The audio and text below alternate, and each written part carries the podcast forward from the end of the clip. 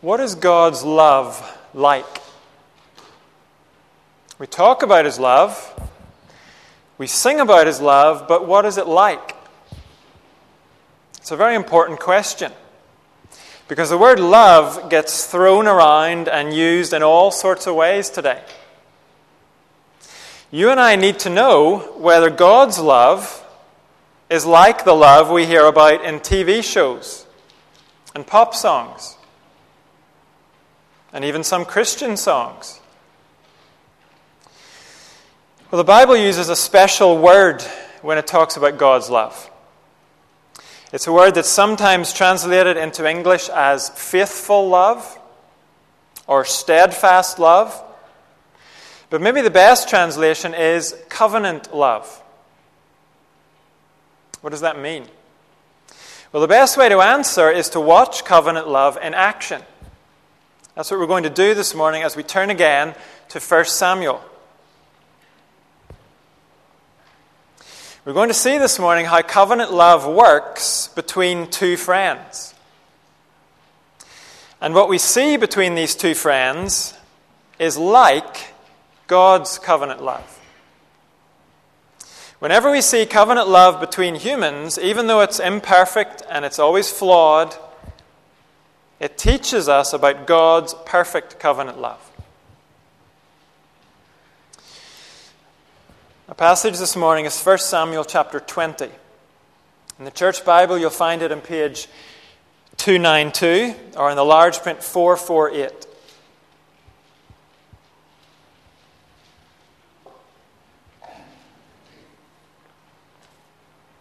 And the immediate context of this passage is that Saul has been trying to kill David. He started by trying to get the Philistines to do it, but when that didn't work, because David was so successful in battle, when the Philistines didn't manage it, Saul decided he was going to do it himself. And last week, we saw David escape from, from Saul four times. Each time he was delivered by God. And chapter 20 comes in the aftermath of all of that. But the most significant background to our passage is found in chapter 18. In chapter 18, we were told Jonathan made a covenant with David because he loved him as himself. What does that mean? Well, a covenant is a binding commitment a binding agreement. It involves promises and commitments. These two men, who we would expect to be rivals, remember, one of them is Saul's son, and the other one has been anointed as God's king. These men, who have every reason to be rivals, made a commitment to be friends. And at this point, before we even launch into this, there's something that I should probably mention. I'm reluctant to mention this because it's not worth mentioning, but you may get it thrown at you sometime. Occasionally, people have suggested that Jonathan and David's friendship was a homosexual relationship. But the reality is, that suggestion has everything to do with our society's obsession with sex. And it has nothing at all to do with the biblical text. The biblical text gives no hint whatsoever of homosexuality here. It's not between the lines or behind the lines or anywhere else. Anyone who finds homosexuality here tells us more about their own agenda than about anything else. And they show, in fact, that they have no category for male friendship and comradeship and brotherhood. But that's what we see between David and Jonathan brotherhood. In their context and their culture, that would have been obvious. The fact that it's not obvious to everyone in our culture shows that we have lost something in our culture.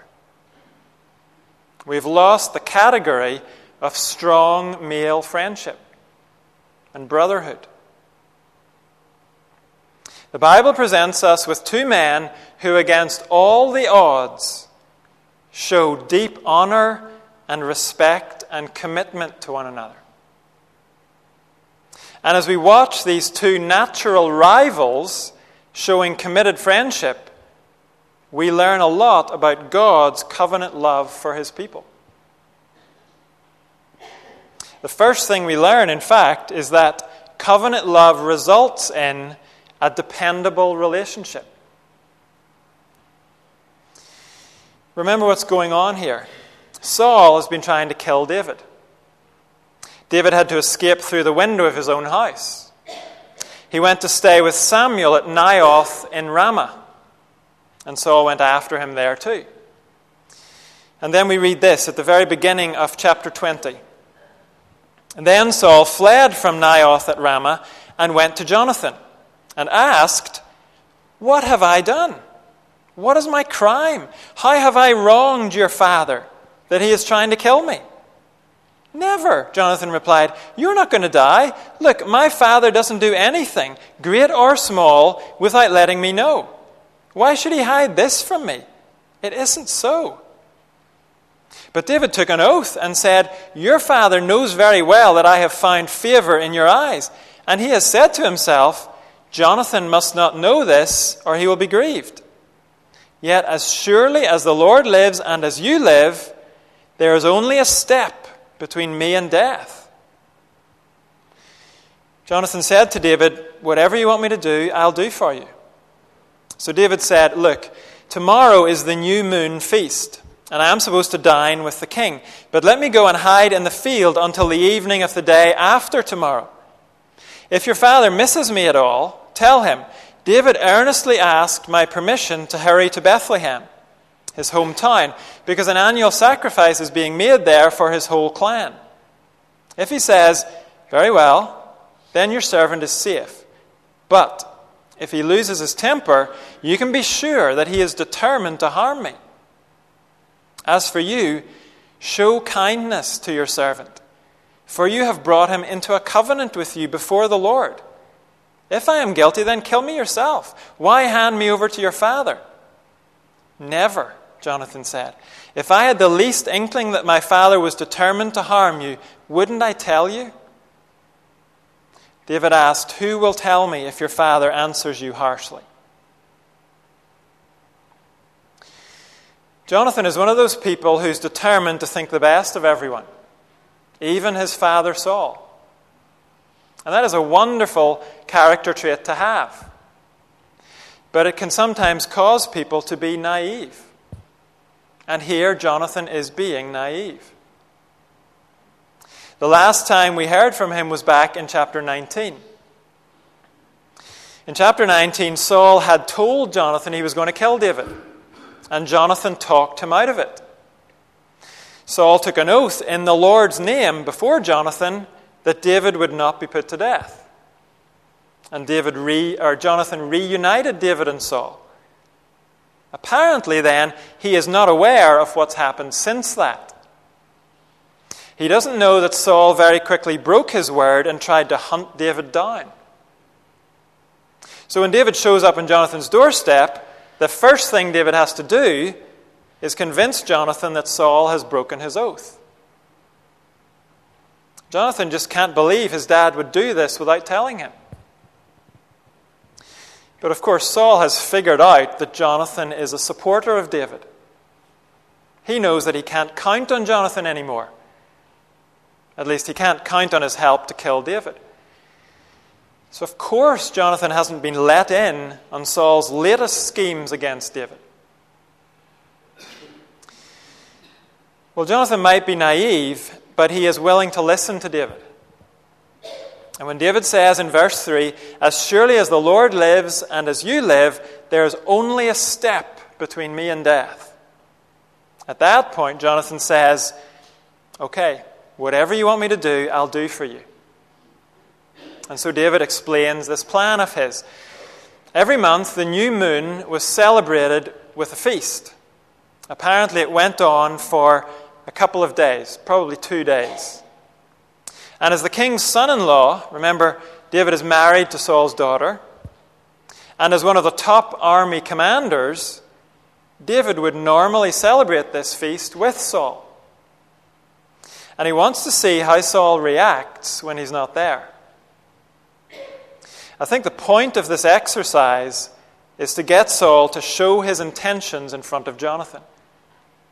David himself is in no doubt where Saul stands. But he wants Jonathan to know because he needs Jonathan's help. Look again what David says in verse 8 As for you, show kindness to your servant, for you have brought him into a covenant with you before the Lord. That word kindness could be translated faithful love, or steadfast love, or covenant love. It's a word that occurs 246 times in the Old Testament. And it doesn't just mean positive feelings or affection, it means loyalty, reliability, faithfulness. It's the kind of love God has for his people. In fact, three quarters of the time this word is used in the Bible, it's talking about God's love. And David says to Jonathan, We made this covenant before the Lord. Literally, David calls it a covenant of the Lord. And so David says, I am looking to you, Jonathan, for the kind of dependability that the Lord shows. David's life at this point is falling down around his ears. He's not safe at home. He's not safe at work. It's his boss who's trying to kill him. David, need, David needs a haven of some sort. He needs someone he can depend on. So he runs to the person who has made a covenant with him. He runs to Jonathan and he says, You made this commitment to me. And because of that, I know I can count on you. Covenant love results in a dependable relationship. Because of the covenant, David knew he could run to Jonathan and find protection and help. We've said this passage teaches us about God's love. Our God is a covenant God. He is not a God whose commitment depends on circumstances. He's not a fair weather friend. He's not a God who feels interested in us one day and bored with us the next. When he says he loves us, he does not mean my emotions about you are good today. No, he means I have committed myself to you and I will be faithful to you. In every situation, I will be a refuge for you. At the start of the book of Exodus, when the Israelites are in Egypt groaning in their slavery, we're told God heard their groaning and he remembered his covenant with Abraham, with Isaac, and with Jacob. And when God went on to lead Israel out of slavery, it was not because they were a particularly likable bunch or worthy or useful. God led them out because He'd made a covenant with the founding fathers of Israel. And He is a dependable, covenant keeping God. And so, whenever you wonder whether God hears you, whenever you wonder if God is interested in you, if He cares about you, when you have those worries and doubts, then remember these words of Jesus. Just before he went to be crucified, Jesus took a cup of wine. And he said to his disciples, This cup is the new covenant in my blood, which is poured out for you. In other words, this wine represents the blood I'm about to spill on the cross. And that blood will sign a covenant between me and all those who trust in me. That covenant Jesus signed on the cross, it's not only a guarantee that your sins are forgiven. It is that, but it's more than that. It guarantees that He is interested in you today. It guarantees that you can run to Him and find a welcome every day. You can count on Him to be a safe haven because of the covenant. Every time we celebrate the Lord's Supper, God is saying to us, You can depend on me. You have no reason to doubt me. Come to me on the basis of this covenant, signed with my own blood, and you will find faithful covenant love. God says to us, My faithfulness is not based on you. It is based on the covenant I have made with you. Here in our passage, that's how Jonathan responds to David. Look in verse 12. Then Jonathan said to David, I swear by the Lord, the God of Israel, that I will surely sound out my father by this time the day after tomorrow. If he is favorably disposed towards you, will I not send you word and let you know? But if my father intends to harm you, may the Lord deal with me, be it ever so severely, if I do not let you know and send you away in peace. Jonathan says, Of course I'll help you. Of course I will be faithful to my covenant. And what Jonathan says next teaches us something else about covenant love. It results in a secure future. The covenant between David and Jonathan is a mutual covenant. In other words, it's a two way thing. Jonathan has committed to David, and David has committed to him. But of course, at this moment in time, Jonathan's the one in the strong position. His dad is still the king. Jonathan is still the prince. And David has come to him for help. But even as he agrees to help David, Jonathan is looking ahead. Because he knows what God has promised. He knows that David has been anointed by God. And he knows a time is going to come when all of this is reversed when David is the one in the strong position. Look what he says to David, picking up at the end of verse 13. May the Lord be with you, as he has been with my father. But show me unfailing kindness, like the Lord's kindness, as long as I live, so that I may not be killed. And do not ever cut off your kindness from my family. Not even when the Lord has cut off every one of David's enemies from the face of the earth. So David made a covenant with the Jonathan made a covenant with the house of David, saying, "May the Lord call David's enemies to account." And Jonathan made David reaffirm his oath out of love for him, because he loved him as he loved himself. Jonathan knows David will have Israel's throne. And he knows what new kings normally do when they get the throne they wipe out the family of the last king. It was considered to be common sense. If you're the new king, you solidify your position by bumping off any potential rivals. Members of the last royal family were treated as enemies.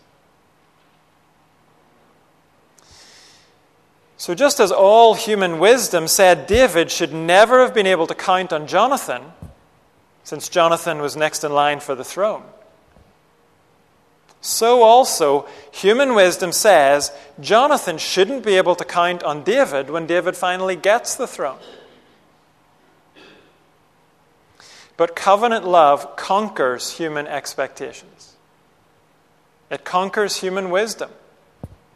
And so Jonathan says to David in verse 14, When you get to the throne, show me unfailing kindness, like the Lord's kindness. And after me, when I'm gone, show it to my family. Unfailing kindness is translating the same Hebrew word David used back in verse 8. It's our word that means reliable covenant love.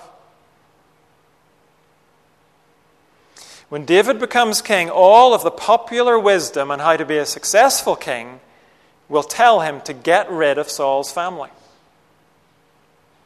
But Jonathan knows he can count on David to ignore that popular wisdom. Why? Because of the covenant. And sure enough, many years later, when David gets the throne, 2 Samuel tells us that he did care for Jonathan's family.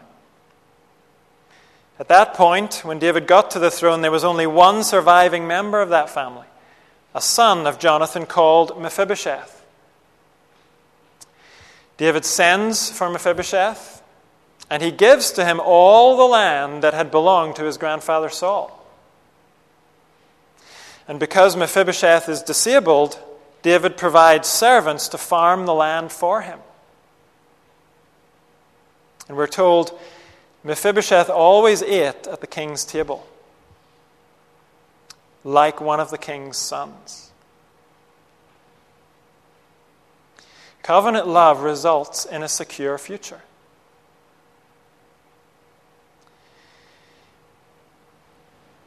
Earlier in the service, we sang some words from the book of Isaiah. God says to his people, Do not fear. I have redeemed you. I have summoned you by name. You are mine. When you pass through the waters, I will be with you. For I am the Lord your God. None of us knows what we're going to face in the future. But when we are in Christ, we have God's covenant promise that our future will be a secure future. We have God's promise that when He comes to deal with His enemies, He will not deal with us as enemies. He will show us unfailing kindness, covenant love.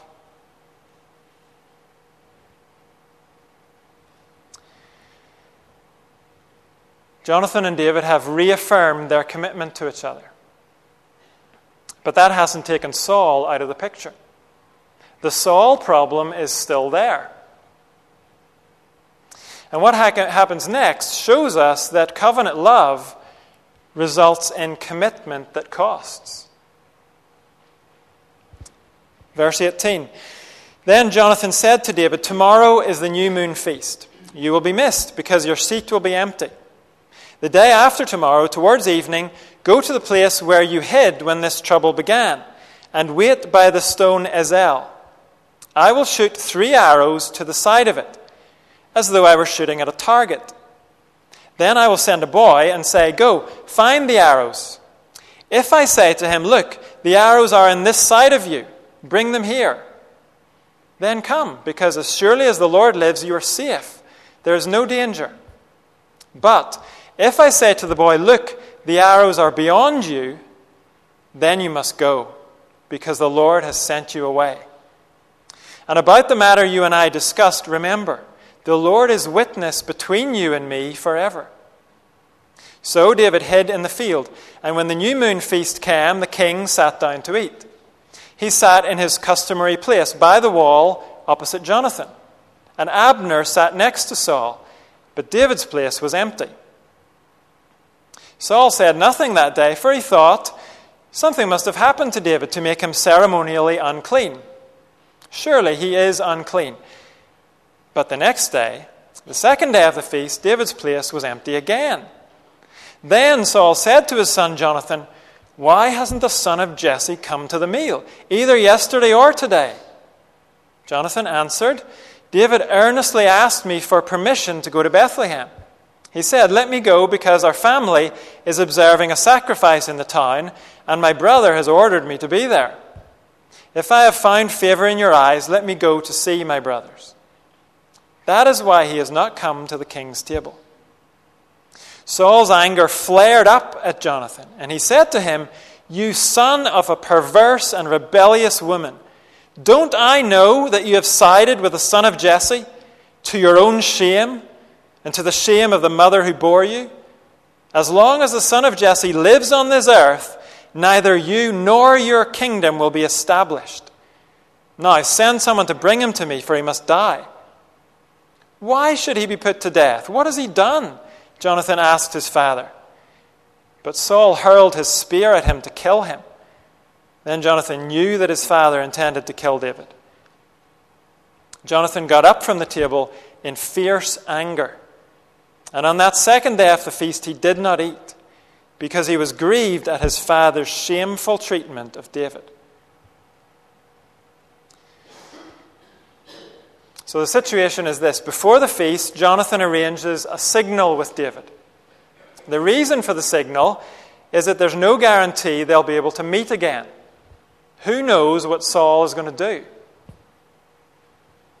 There needs to be some prearranged signal so that if they can't meet, Jonathan can still secretly get a message to David.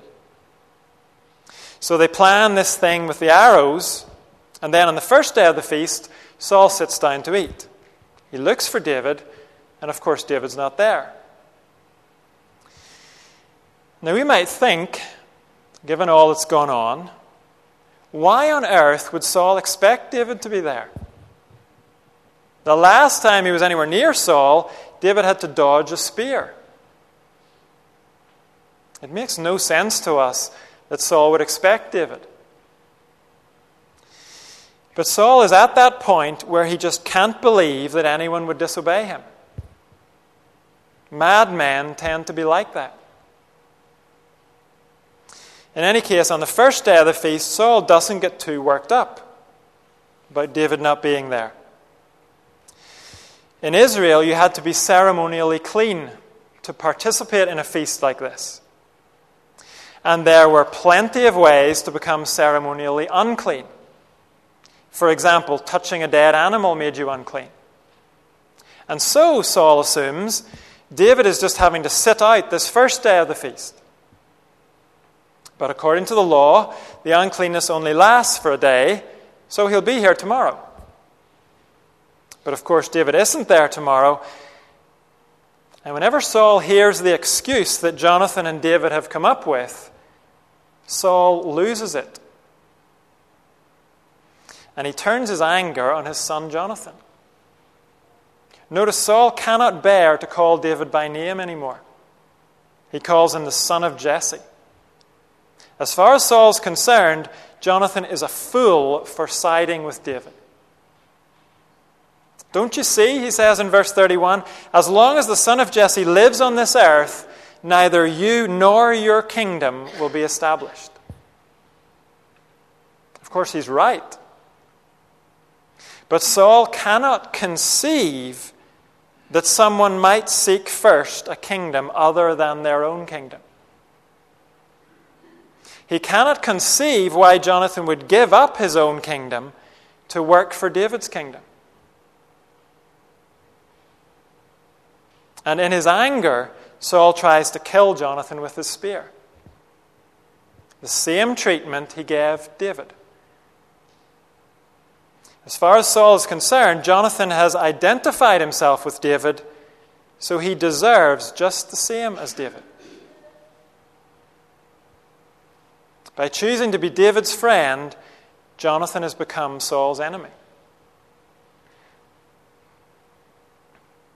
It costs to be faithful to God's King. Jesus himself made that really clear. He told his disciples, If they persecuted me, they will persecute you also. He said, Whoever does not carry their cross and follow me cannot be my disciple. It costs to follow Jesus. Now, it doesn't usually cost us to show up at church and sing songs together. But if we're truly going to follow Him and seek first His kingdom, then it costs. We might not have to dodge spears, but we will have to bear a certain amount of shame we will have to put up with a certain amount of hostility. Maybe some doors in life will be closed to us. Commitment to Jesus is commitment that costs. But isn't that exactly the kind of commitment God has shown to us? It would not have cost God to sit in heaven and say, I am your God, you're my people. But it cost him a whole lot to come down and die to make us his people. The covenant that gives us security is a covenant sealed with blood the blood of the second member of the Trinity. God's commitment to his covenant cost him more than we will ever know. And it bought us everything, everything that truly matters. So, yes, it costs to be committed to God's King. But what is that cost really compared to knowing the covenant love of the King? In Him, we have a dependable relationship. Even in our greatest trials, even when everyone and everything else fails us, we have Him to depend on. In Him, we have a secure future. He reigns and He will reign forever.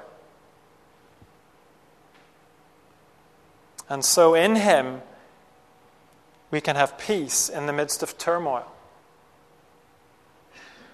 Notice how this incident ends. Jonathan goes out and he sends David the signal they had agreed on. He fires the arrows in such a way that David knows he needs to run. He is no longer safe anywhere near Saul. And in fact, David will be on the run for years now, right up to the end of this book. But then, having sent the signal, Jonathan realizes the coast is clear. He hasn't been followed. And so he sends his young helper back home with the arrows and the bow, and then the two friends are able to say goodbye face to face. Look down to verse 41. After the boy had gone, David got up from the south side of the stone and bowed down before Jonathan three times with his face to the ground. Then they kissed each other and wept together. But David wept the most.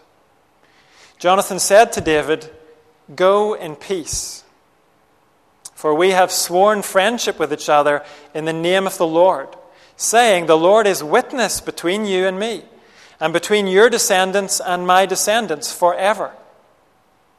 Then David left, and Jonathan went back to the town. David bows three times to his friend Jonathan. Nowhere else in the Bible does anyone give that much respect to another human being. David never fails to show honor and respect to Jonathan and to Saul. To David, Jonathan is still the son of David's king. In the culture of this time, a kiss meant farewell.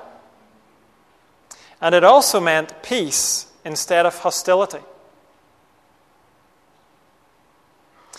So, in the midst of Saul's anger, in the midst of all the upheaval that is coming along with that, in the midst of it all, these two friends are at peace. And Jonathan can say to David, Go in peace for we have sworn friendship with each other in the name of the Lord. That's what covenant love does it brings peace. Jonathan has lost the favor of his father. He's lost his chance to sit on Israel's throne. But he has a covenant commitment from God's king. And that brings peace even in the midst of turmoil.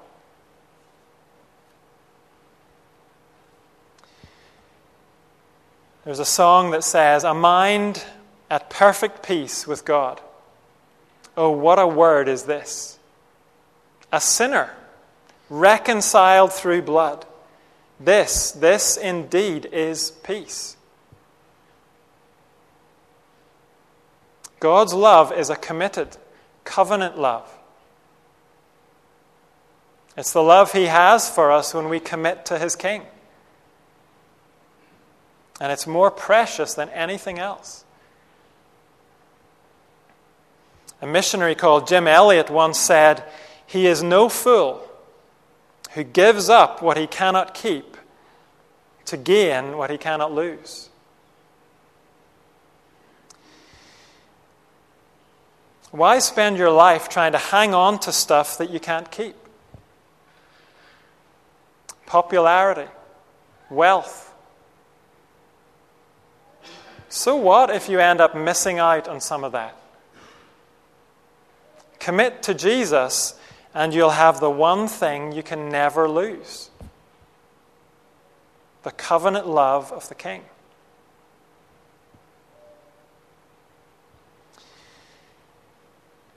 We're going to respond to God's word by singing All I Once Held Dear. And then we'll remember God's commitment to us as we sing, Before the throne of God above, I have a strong and perfect plea.